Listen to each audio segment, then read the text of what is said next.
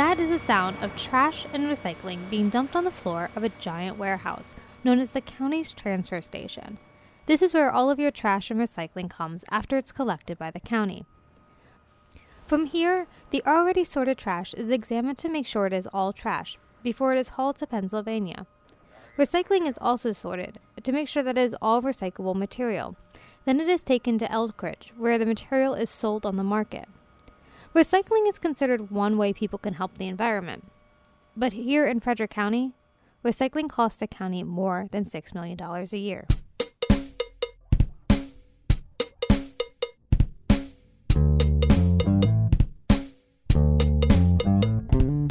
I'm Heather Mongilio, and this is Frederick Uncut. The County Council has its attention on recycling right now as it looks for ways to address the $6 million deficit. This week, we look at why recycling costs the county so much money and what changes might need to be done to the program. So, recycling in Frederick County um, has cost the county in the past year over $6 million, uh, which is a considerable chunk of money. Steve Bohnel is the county government reporter here at the Frederick News Post. Annually, I got from uh, recycling officials that it's 3.5 million to collect the recycling on a biweekly basis. It's a million to ship it to a materials processing facility in Elkridge. That's where they basically sort uh, the materials to be sold in the market. And it's another two to 2.5 million just for general processing costs. So we're looking at 6.5 to 7 million um, of the total cost uh, to recycle. That's what it's costing the county out of pocket, essentially. Okay, so is the council okay with this, or are they examining our options? So right now, um, I'll get to that. The county is currently looking at a study at looking at the system benefit charge, and that is a key point of this because each household in the county, you know, a single family household, pays eighty-eight dollars uh, that includes recycling. If you have yard waste disposal, garbage it picks up a variety of services, including recycling. And right now, county officials in the Division of Solid Waste Management are looking at whether that should be raised. And there's kind of two paths this could take. The county executive could make a decision, okay, we're going to recycle less often, or maybe you know issue kind of a, a statement or kind of policy that we're going to recycle these materials, or uh, the Division of Solid Waste Management could come back and say we need to raise the system benefit charge, to which then it would probably head to the council for a vote. Um, and that's where this policy debate of, you know, should we cut services in terms of what we recycle? You know, should we raise the cost of the system benefit charge, which is right now at $88 annually? It hasn't ra- been raised since it was implemented in the mid 2000s. So that's you know some of the people who support it, um, you know, raising it. Think you know the county's grown a lot since then. It makes sense to you know put in a little bit more money uh, for recycling and similar needs. So that's currently where we're at right now. It's pretty early on, and I think the policy debate is going to happen between the executive and the council in the coming months. We're still kind of in the preliminary stages of how do we address this great need of how much we want to recycle, if that makes sense. Okay, so let me just start off by asking is it the county executive that makes this decision or is it the county council? So, like I like I said, the council will probably vote on whether to raise the system benefit charge, but County Executive Jan Gardner could make a decision about, for instance, we recycle every two weeks. She could maybe perhaps make a decision that we could recycle every three weeks or four weeks or what have you. Uh, she could, you know, decide through Kevin Demosky, who's the head of uh, the Division of Utilities and Solid Waste Management that they're going to start accepting less materials.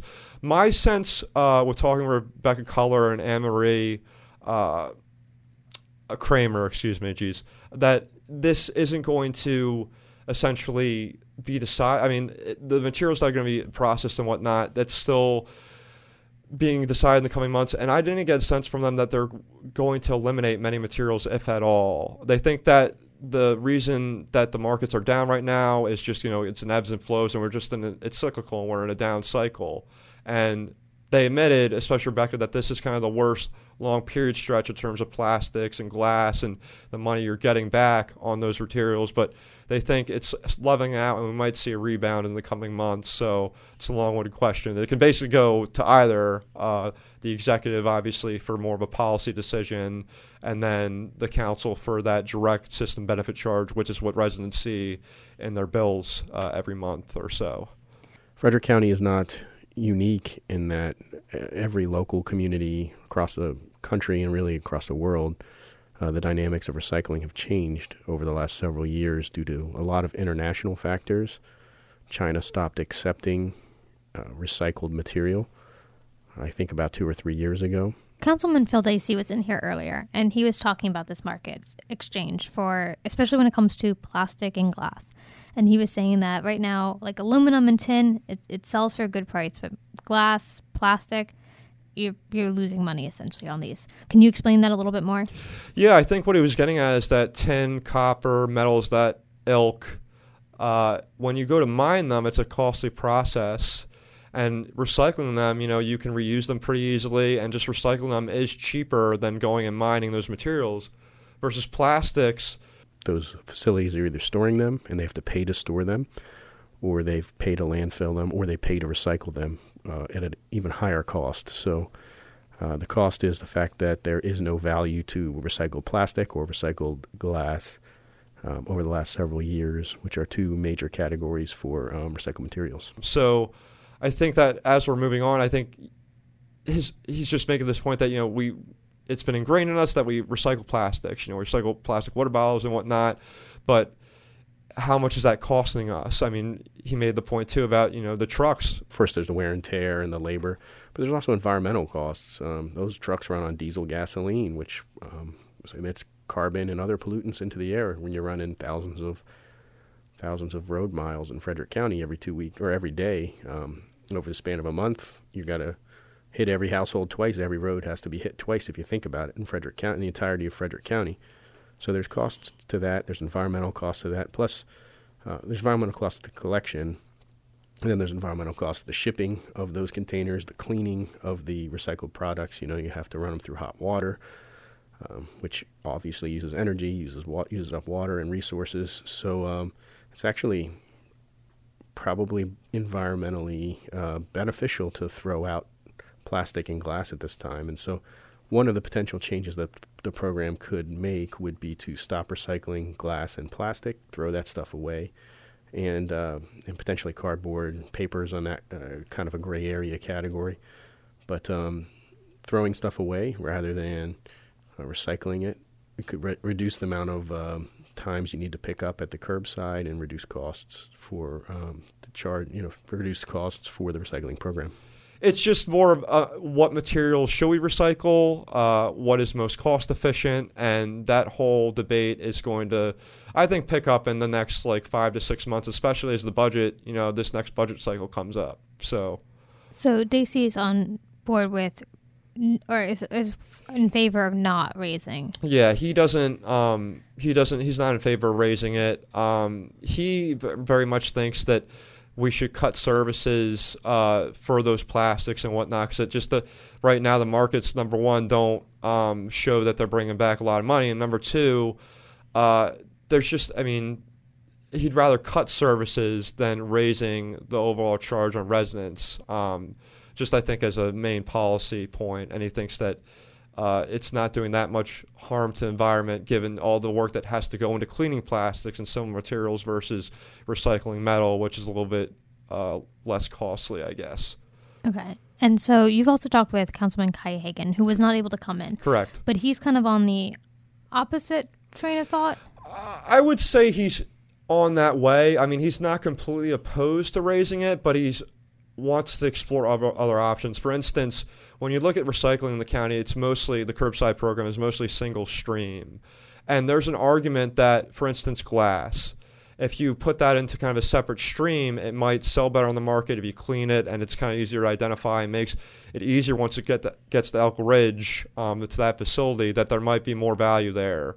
Uh, he also thinks that we should be looking more at composting, organic waste. You know, any sort of organic waste that gets in the blue bin has to be sorted through. And sometimes the recycling crews won't pick it up. Uh, Kramer, one of the again recycling officials, told me that uh, a couple weeks ago they went to pick up a bin, a crew, and they'll tag anything that they can't pick up if it's you know dirty or whatnot. And she's just like someone must have cleaned out their pantry because it was just all these cans of vegetables and kind of expired food that they just threw into the bin. And that's just there's an education component there that people need to know not to do that. Um, but i think moving forward uh, kai is more open to what options do we have in education and better forms of recycling. Uh, I definitely think he's more open to raising uh, the system benefit charge because this is kind of in Kai's wheelhouse. He's very uh, adept and knowledgeable about environmental issues. Uh, so we'll see. I mean, um, that again, I, I think this is going to be a really interesting policy debate in the next five, six months on the council. So. Well, and so Phil Dacey raised an interesting point, which is that we are very used to recycling. It's kind of ingrained. I know that I've always been told try to recycle. Um, can you speak a little bit more about what he was saying with that?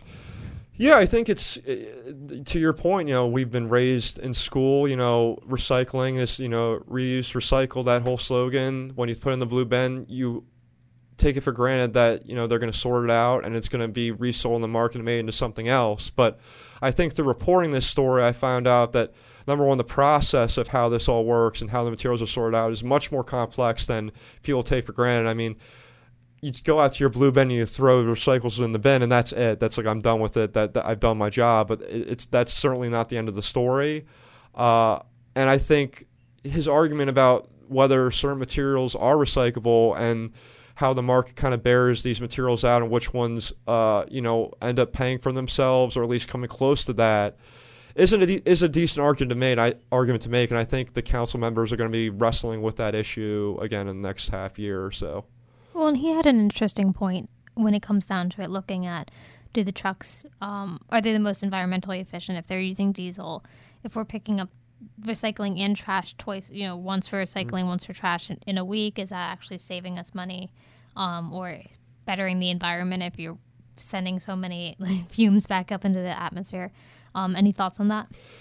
I think that's a decent point. I mean, diesel is not a clean fuel, um, and I definitely think that you know these big trucks use a lot of fuel. Uh, I will say, you know, it, you know that, that, that you could say the same garbage, but that I mean, it's, it's here or there. I guess it's a different issue, but it's going to be interesting to see how um, the council wrestles. I mean, there's been arguments that we should have more recycling. I know the city, when he, Phil told me when he was on the board of Alderman, that the city looked more at increasing its recycling from biweekly to weekly because it's through the county and they found out that there wasn't enough of demand. People didn't put out their bins enough to warrant that. So it's a decent point. Um, it can definitely be argued either, either, way that you know it's it's performing a valuable environmental service, yet it isn't environmental. So it's I, I can see both sides on that, I guess.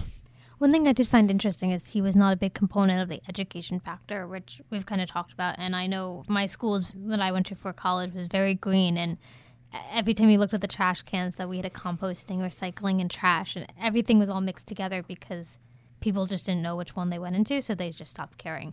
So, do you think that there needs to be more education?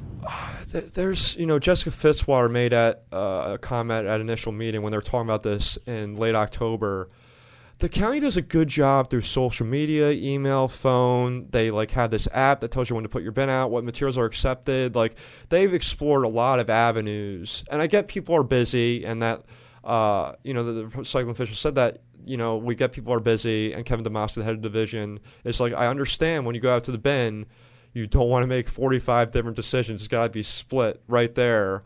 Uh, but I also think it's an interesting generational thing because it's changed so much probably since when our parents grew up. Uh, composting, I think, has evolved, you know, that component of it in the last 15, 20 years. And I think the materials that obviously go into plastic bottles and whatnot have changed. So it's a very dynamic issue just because the materials that we are dealing with, which is kind of the core, you know, baseline for everything, change on the year to year and how companies choose to package things changes and it's it's very fluid. So it's kind of tough. It's i don't say it's completely like the stock market but i can see the similarities in terms of you know how each you know it's changing on the day to day and the month to month is what the recycling officials told me and they're constantly keeping their eyes on the market in terms of what materials are selling well which which aren't. So yeah it's an interesting discussion. All right so sum it up all sum it all up for me what is going on with recycling in this county? It so there, uh, like I said, I think the key thing that I'm going to be keeping my eye on is that system benefit charge study because I think that's where the council comes in. I think Jan's obviously going to be interested to see if it recommends to increase that, whether she's going to just go along, let that go the council route, or if she's going to try a policy initiative on her end, whether that be recycling less often, choosing which materials to kind of disclude in the stream so yeah, it's it's. Uh, I will say when I toured kind of the landfill site where the transfer station is, where they separate the recycling materials from the trash, that again, you take all of this for granted. You go out to the bin, you throw your recyclables in there, it's done on your end. But there's a lot more to the equation uh, after that is done, and uh, so a lot is going on. To answer your question simply, I guess. All right, and what is the big takeaway people need to take away from this conversation? I think uh, to be civically engaged and just educate yourself on what to recycle. Like I said, the county has an app, um, and they, you know, the both the officials that I talked to said, please reach out via phone, email, whatnot. We're happy to answer your questions about what is recyclable, what you need to do, how you need to clean things. Uh, they're there to serve you. you know, it's a cliche, but that that is that is accurate here. And uh, again, we'll see where this debate goes in the coming months. All right, perfect, Steve. Thank you so much for coming. You in. bet. Thanks for having me on. Now, city editor Allen Etzler joins me to recap the rest of the news from this week and last week. Okay, Allen, can you tell me a little bit more about what's going on this week or maybe something that we missed last week? Yeah, so I do want to give uh, a couple shout outs to uh, our staff. Um, Sunday's paper, if you guys got a chance to read it, was especially good. Uh, I know Monday's paper is, is about today's episode um, with the recycling issues in the county. Uh, but we also had a few stories um, one uh, that you actually wrote um, about a young lady who is hoping to get home for the holidays. She is unfortunately uh, sick with leukemia, and she's been uh, spending a lot of her time at Hopkins or at Children's, sorry, back and forth, and um, and so she's hoping that she'll be able to uh, stay at home for a period of time. Uh, she also got to kind of take a trip and experience some of the things we take for granted a lot uh, and getting ice cream and playing the jukebox and things. I thought you did a great job capturing that. I'm not sure if you have like an update on how things uh, stand right now, but I'm sure people would love to hear if, if and when we do get that. I haven't heard anything else except that everyone's crossing their fingers. Mm-hmm. Um, so the young girl, she's 12. Um, she had to go for a biopsy on Friday, and if the biopsy had a good result. Um, she got to stay home until December 27th when she'd have to go back in the hospital for another biopsy. Um, they're working with uh, look, looking at her bone marrow because she'll need a bone marrow transplant. Um, but so right now everyone's crossing their fingers that she gets to stay home. Yeah, it's important for us to have stories like these because it puts things in perspective. Uh, Christmas isn't. Uh, always uh, the ideal situation for a lot of people. Sometimes you don't get to experience it the way maybe maybe you'd like to, or the way a lot of other people do. Uh, and so we have to remember that when we do get that, we have to celebrate the fact that that we have these blessings. And if I can just interject real For quickly, sure. um, so I just want to say that I got a great response from the community. Um, someone who actually helped um, a family that we wrote about a little bit ago with a giant pumpkin uh, reached out and said, "Hey, awesome. we hear about this girl wants this like giant six foot sloth. Like, if there's anything we can do, we would love to get connected with the family. So I'm going to be passing them along." And then someone um, works for an airline company and said, "Hey, I've got a free ticket for her." Just get me in touch with the family. So the community really steps up when we do these yeah. stories. And for those who are looking for another way to help, um, one thing I couldn't put in the story just because of space wise.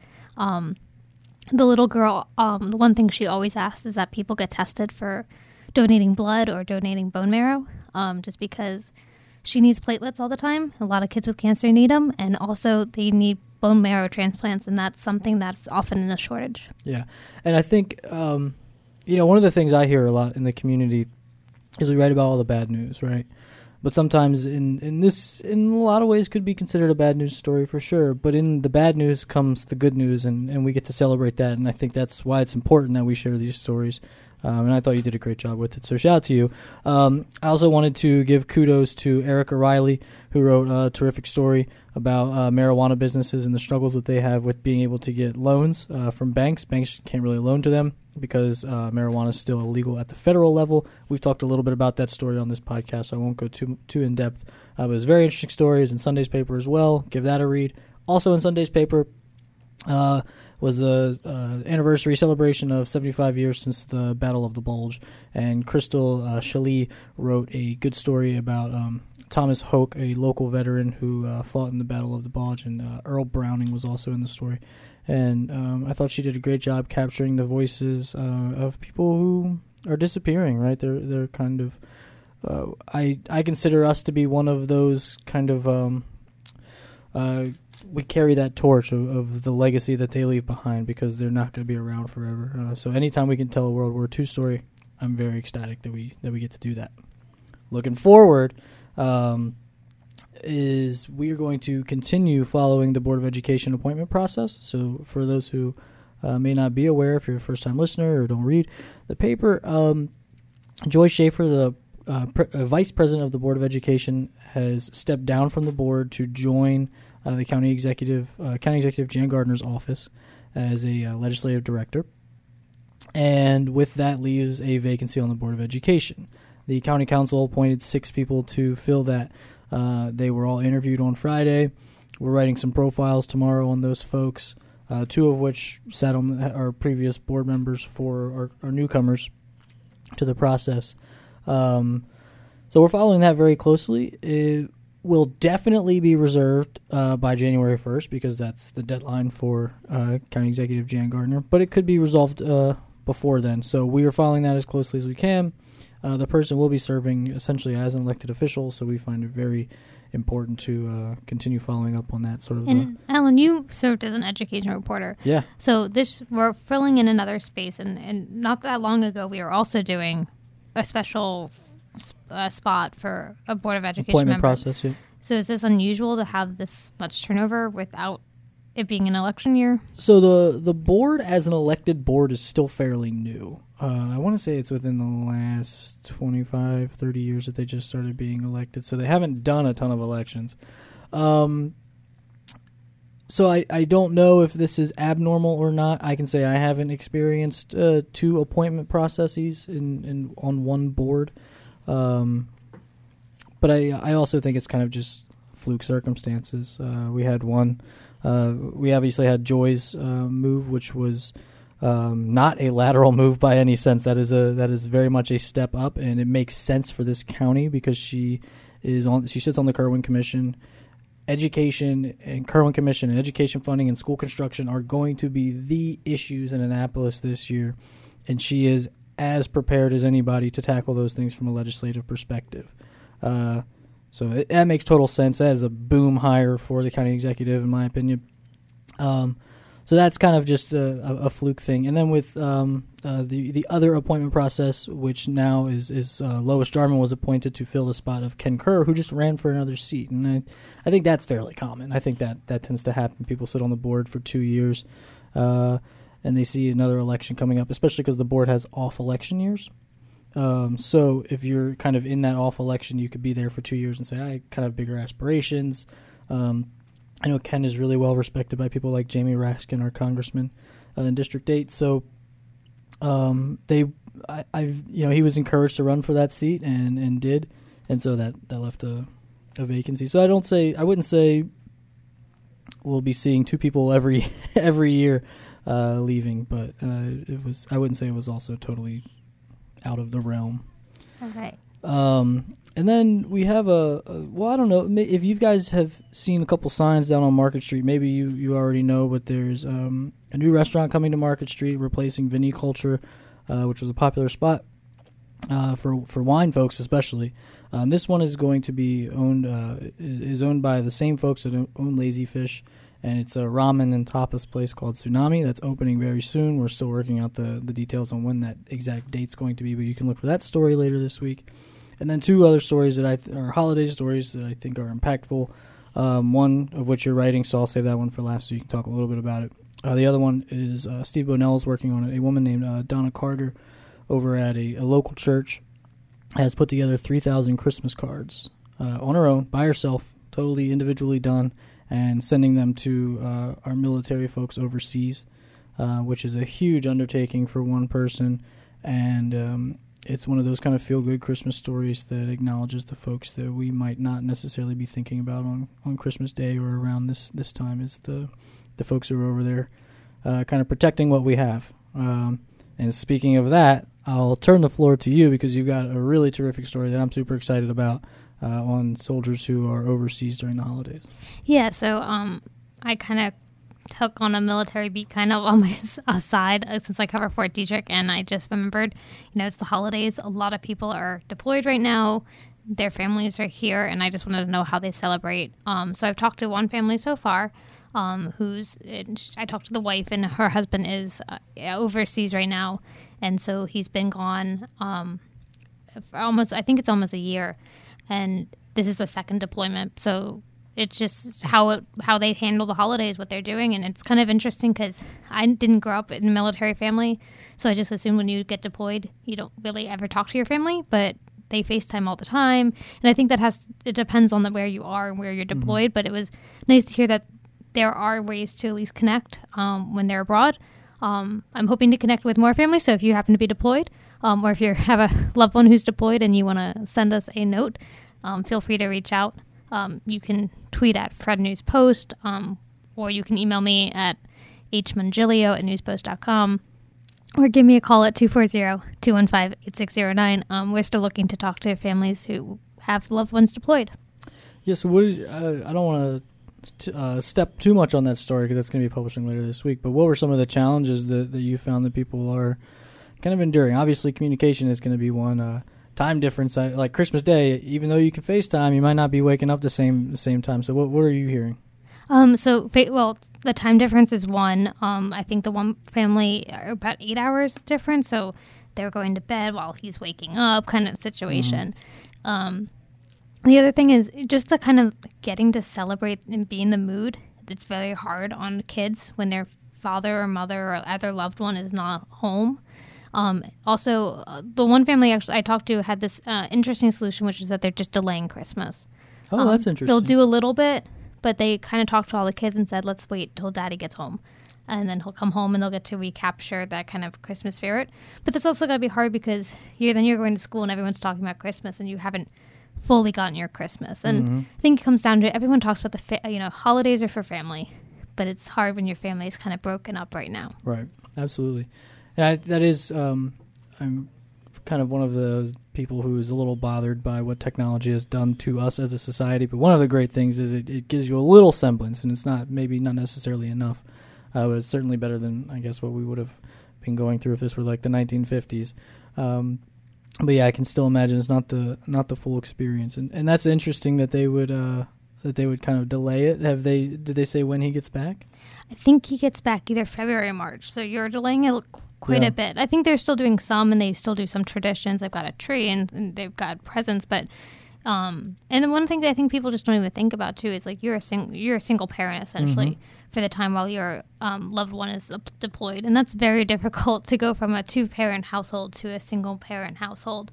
even logistically just to go Yeah. out shopping you know and buy your kids your present their presents you have to figure out how to how to manage that so uh, i'm really looking forward to that story that's the the big one for this week that i'm i'm very pumped about All right, perfect. Well, Allen, thank you so much for coming in. thanks for having me Food and education reporter Katryna Perera now joins me in the studio to discuss her latest food review. Okay, Katryna, where did you go to eat this week? So this week I went to a Monocacy Crossing restaurant, which is kind of in between Urbana and Frederick. All right, and what can you find at Monocacy Crossing Restaurant? So you can find a really like elegant sit down uh, meal in like this really cozy setting. All right, so is it meant to be like a four star, five star restaurant feel? Yes, absolutely. All right, and so what are some of the items on the menu? So I went for both dinner and a weekend brunch that they do. Um, and for dinner, you're talking about your classic kind of like elevated fare. So filet mignon, scallops, um, a really nice pork tenderloin, um, you know, and then there are some sort of like other options that are a little um, untraditional. Like they have a dinner burger, which the patty is made from a combination of short rib and brisket, and it's actually topped with a entire grilled poblano pepper and queso fresco, which is kind of like a Mexican version of mozzarella, and then you know like your regular lettuce tomato, but um, it's just like a really different kind of burger that I really enjoyed. It sounds very good. I'm a, I'm not the biggest spice person as we've heard before, but that sounds really interesting and like a nice twist to a burger. Absolutely. Um, so what else did you get to try? Um, so I tried one of their most popular dishes, according to the waiter that I had, which is their um, apple cider and sage um, marinated pork tenderloin, which is served with scalloped potatoes and their vegetable of the day, which that day was broccoli. Um, and to be honest, I'm not really a fan of sweet dishes, which I have actually said in the past in my reviews. Um, and so the pork tenderloin was a little more on the sweet side, like because it has that apple cider flavor, it was a little too sweet for my personal preference, but the pork was really nice. It was a really nice cut. It was really juicy and it was, you know, seared really well. Um, so for other people who kind of like a little bit of sweet in their dishes, I think totally go for that. It's it's pretty good. All right. Well, we know that you are pretty big of a pretty big res- uh, person with pork just because of your trip to the Philippines. So how did this pork stand up to the pork that you got to have when you were away? It's a totally different kind of pork. um, the Philippines pork, as I have said, it's like really crispy, really like savory, and this was like totally opposite of that, but still good nonetheless. All right. Perfect. And then you mentioned brunch. Yes. Um, so I went on a Sunday for brunch, and they actually have some of their dinner items also on their brunch menu, but I wanted to try more of their traditional brunch dishes. Um, and so I had their tur- their excuse me their take on a chicken and waffle situation. So what they do is they give you a whole entire Belgian waffle. But then if you want, instead of just getting like a regular piece of chicken, you can get a spicy fried chicken with a bacon gravy on top. And I was I saw that and I was like, "Yes, have to try this." Um the fried chicken was incredible. Like so juicy, a little bit of kick to it. Um, and it just paired like really well with the sweetness of the Belgian waffle. All right. And well, you've also become a little bit of an expert on fried chicken because you've gotten to try multiple types of fried chicken. So, Yes. but I'm sure the question on everyone's mind is how does this chicken stand up to the Popeyes chicken sandwich? I'm sorry, but my my my loyalties lie with Popeye. I mean, listen, this chicken was really good, but if you I I got to go with Popeyes if you're looking for some really like good fast fried chicken.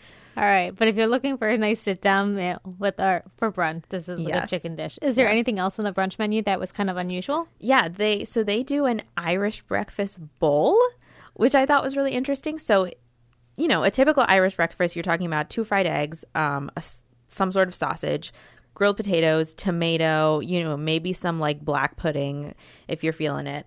Um, but what they've done is they've taken all of that, kind of chopped it up, and made it into a breakfast bowl.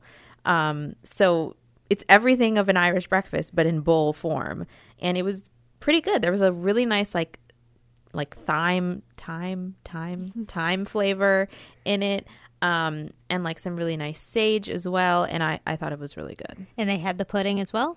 No pudding. Okay, so not too crazy. For, Not too crazy. for us. Americans. Yes. Um, and should we worry about any, you know, this dish going away with this apparent potato sor- shor- uh, shortage? Neither of us can speak today. You know, I don't know. Um, so I would say go get the Irish breakfast bowl before before your time runs out. All right, perfect. Nice little pun there. Um, so in terms of the uh, menu pricing, are we looking at pretty expensive meals?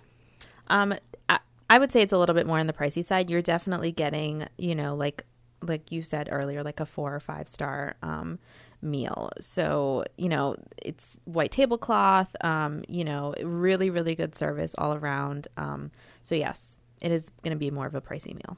All right, perfect. Well, anything else do you think we should know?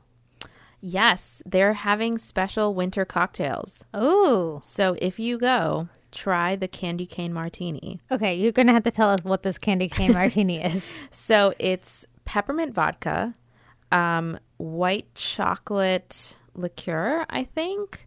Um, and the rim is like doused in this hot pink sugar. All right, I'm Um, liking it already. Yeah, so it's a really pretty drink. even if you don't like how it tastes. It's just fun to look at. Um, and it is pretty good. It, it does have a very strong peppermint taste, I will say that. So if you're not a peppermint person, don't get this. Um, but I thought it was pretty good. And if you don't like peppermint, was there another winter specialty cocktail that you liked? Um, I I'm gonna be honest. I only tried the candy cane, but I believe my guest ordered like a apple cider kind of martini um, with a little bit of pomegranate in it, and um, she liked it. So there's Okay. definitely options. Perfect. So go for the Irish breakfast in case potatoes run out and make sure you get a cocktail while you're doing it. Definitely. All right, perfect. Well, Katryna, thank you so much for coming in. Thank you. Frederick Uncut is produced by me, Heather Mongilio, and edited by Graham Cullen. We'll see you next week. Thank you.